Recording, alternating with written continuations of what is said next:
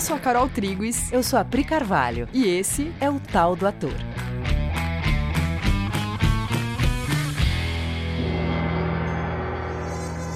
E aí, galera? Oi, gente. Tudo bem, amoris? Como vocês estão? Gente, a gente tem uma pergunta aqui que é a seguinte: Quem é você na fila da reclamação? Qual é o coeficiente de reclamação na sua cabeça todos os dias? Quanto de tempo e energia você percebe que você dedica a reclamar de coisas? Você já olhou para isso? Tem um provérbio chinês, acho, que diz o seguinte: para jogar lama em algo, você precisa primeiro sujar as próprias mãos de lama. E essa é a questão da reclamação. É o que ela faz com a gente.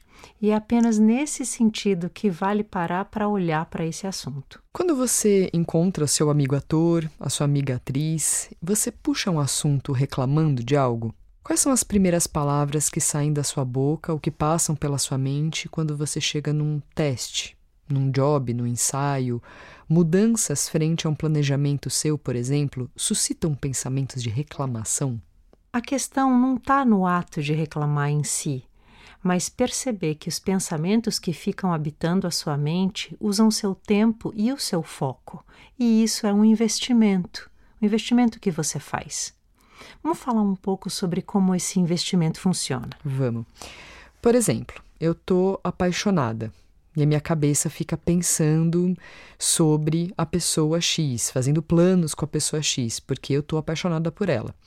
Eu percebo que eu me distraio do trabalho, eu estou falando com uma outra pessoa e percebo que eu não prestei muita atenção porque eu estou pensando lá na pessoa X.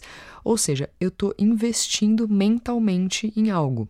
Outro exemplo, eu estou assistindo uma série e eu me envolvo muito com essa série. Aí eu estou trabalhando e pensando na hora que eu vou poder voltar para casa para assistir a série. Ou eu vou para academia querendo acabar logo o treino para poder chegar em casa para poder assistir a série. Aí eu tô assistindo a série antes de dormir, aí eu faço contas de quantas horas eu vou deixar de dormir se eu assistir só mais um episódiozinho. A série é o objeto do meu investimento mental nesse caso. Sim, aí outro exemplo. Você já ouviu falar em higiene do sono? Eu e a Pri, a gente foi num médico recentemente e ele falou sobre isso com a gente, que a gente ia ter que fazer higiene do sono. E o que, que a higiene do sono fala? Dentre outras coisas, ela diz que um tempo antes de dormir você deve deixar de ver celular, televisão, para ir baixando a atividade mental e você poder ter um sono mais tranquilo, né? Porque quem nunca assistiu um episódio frenético de uma série e ficou vivendo aquela sensação durante o sono, né? Todo mundo sabe o que é isso. Então, a proposta da higiene do sono é fazer uma escolha por investir numa mente mais quieta e não na mente agitada. Ou seja, aqui de novo são escolhas de investimento. A sua mente funciona com foco e os seus pensamentos, o que passa na sua cabeça, são escolhas de foco.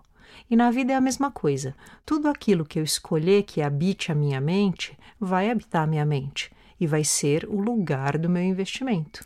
Se a minha mente passa muito tempo focada em problemas ou no que não está funcionando, ou em procurar culpados sobre X questão, ou no que as pessoas dizem sobre cada coisa, talvez não te sobre tempo para focar naquilo que você quer fazer acontecer, nos seus projetos, nas coisas que colocam para rodar o que você acredita no mundo.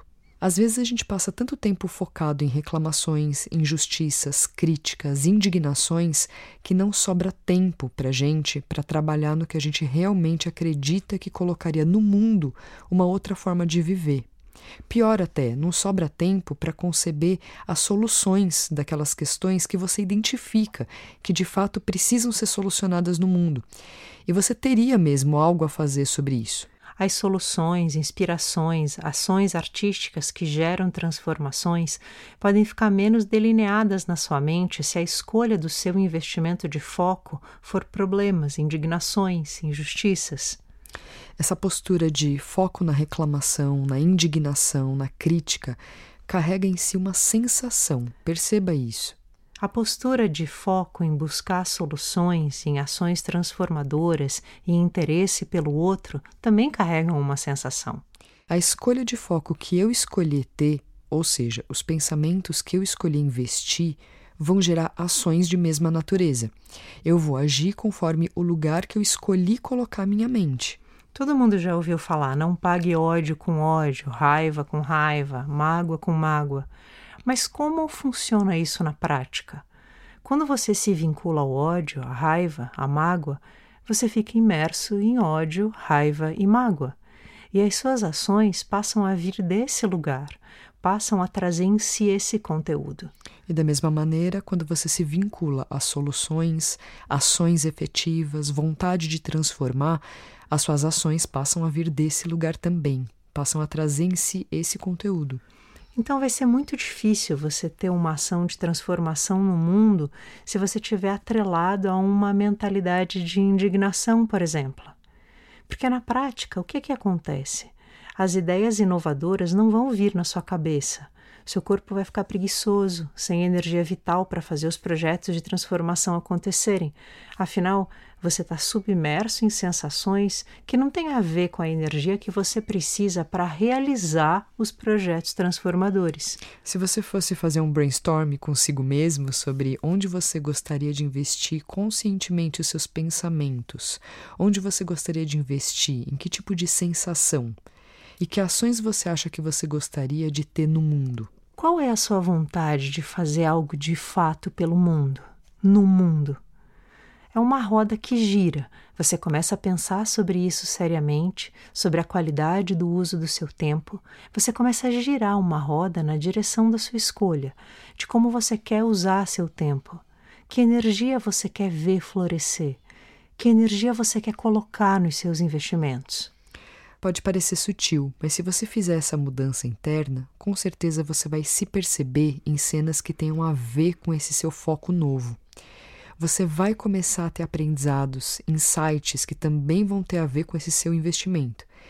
Essa mudança ela é capaz de facilitar o seu trânsito pelo mundo e a relação com as pessoas. Essa mudança coloca no mundo essa energia, que é a energia necessária para fazer mudanças. Para tudo isso poder ser praticado, tem uma coisa que a gente precisa entender antes. Todas as pessoas são livres para fazerem os investimentos que quiserem, aonde quiserem. As pessoas são livres e você também é.